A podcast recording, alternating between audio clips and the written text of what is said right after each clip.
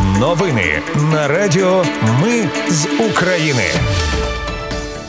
Вітаю, це Радіо Ми з України. Мене звуть Анастасія Вихор і Ви слухаєте головні новини понеділка, 18 вересня.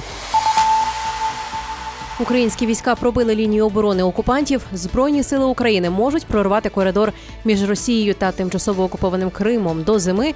Кабмін звільнив усіх заступників міністра оборони України. Україна подає до суду на Польщу, Угорщину та Словаччину. А документальний фільм «20 днів у Маріуполі висунули на премію Оскар від України. Про все це та більше за мить у новинах на Радіо Ми з України.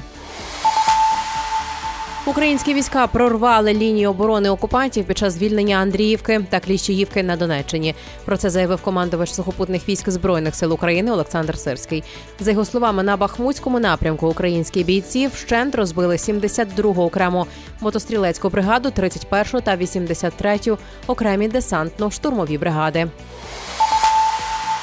Керівник головного управління розвідки Буданов вважає, що збройні сили України можуть прорвати коридор між Росією та тимчасово окупованим Кримом до настання зими.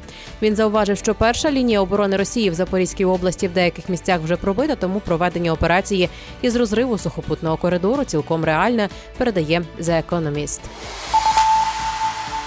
Російські війська 18 вересня обстріляли з артилерії селище Південне у Турецьку, що на Донеччині. Загинула одна людина, ще одна поранена. Повідомляє обласна прокуратура. Кабмін звільнив усіх заступників міністра оборони України. Про це повідомив постійний представник кабінету міністрів України у Верховній Раді. Йдеться про Ганну Маляр, Володимира Гаврилова, Ростислава Замлинського, Дениса Шарапова, Віталія Дейнего, Костянтина Ващенка та Андрія Шевченка. Усі заступники міністра оборони добровільно написали заяви на звільнення після прохання міністра оборони Умєрова. На ці посади вони більше не повернуться, тому що йде повне оновлення. Повідомляє Українська Правда з посиланням на власні джерела в уряді. В окупованому Донецьку пролунав вибух, пошкоджена будівля адміністрації голови угрупування так званої ДНР Дениса Пушиліна. Самопроголошений голова тимчасово окупованого Донецька Олексій Кулемзін повідомив, що центр міста під обстрілом у зоні ризику бульвар Пушкіна. З даними Пушиліна, зафіксовано руйнування цивільної інфраструктури, травмованих і загиблих немає. Відповідне відео опублікували у телеграм-каналі Типовий Донецьк.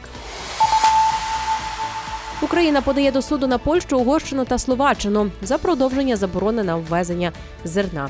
Київ вже звернувся з відповідним позовом до арбітражу світової організації торгівлі. Повідомили у Мінекономіки. Паралельно Київ розглядає можливість введення заборони на імпорт польських фруктів і овочів. Водночас, після заяви України про позов в арбітраж світової організації торгівлі, Польща, Угорщина і Словаччина припиняють участь у роботі платформи щодо українського зерна. Про це агенції ПАП повідомили джерела у Євросоюзі. Поліція розслідує смерть екс-голови Херсонської області Геннадія Лагути. Справу розглядають як умисне вбивство із додатковою кваліфікацією самогубства. Повідомили Бабелю у прес-службі поліції. Тіло Лагути знайшли 16 вересня в Солом'янському районі Києва. Розслідування триває. Нагадаю, що вчора обласна військова адміністрація писала, що чоловік передчасно пішов з життя, але причин тоді не назвали. Україна повернула ще двох дітей із тимчасово окупованих територій. Це двоє братів: – 13-річний Кирило та 4-річний Сергій. Про повернення дітей повідомив омбудсмен Дмитро Лубінець. Ну і на завершення документальний фільм «20 днів у Маріуполі висунули на премію Оскар від України. Стрічка Мстислава Чернова змагатиметься в категорії Найкращий міжнародний повнометражний фільм. У національному відборі також взяли участь фільми Залізні метелики Романа Любого, Памфір Дмитра Сухолиткого Собчука і Терекони Тараса Томенка, а також Шететел Андрієна Уолтера. Це були новини на Радіо Ми з України. Мене звуть Анастасія Вихор.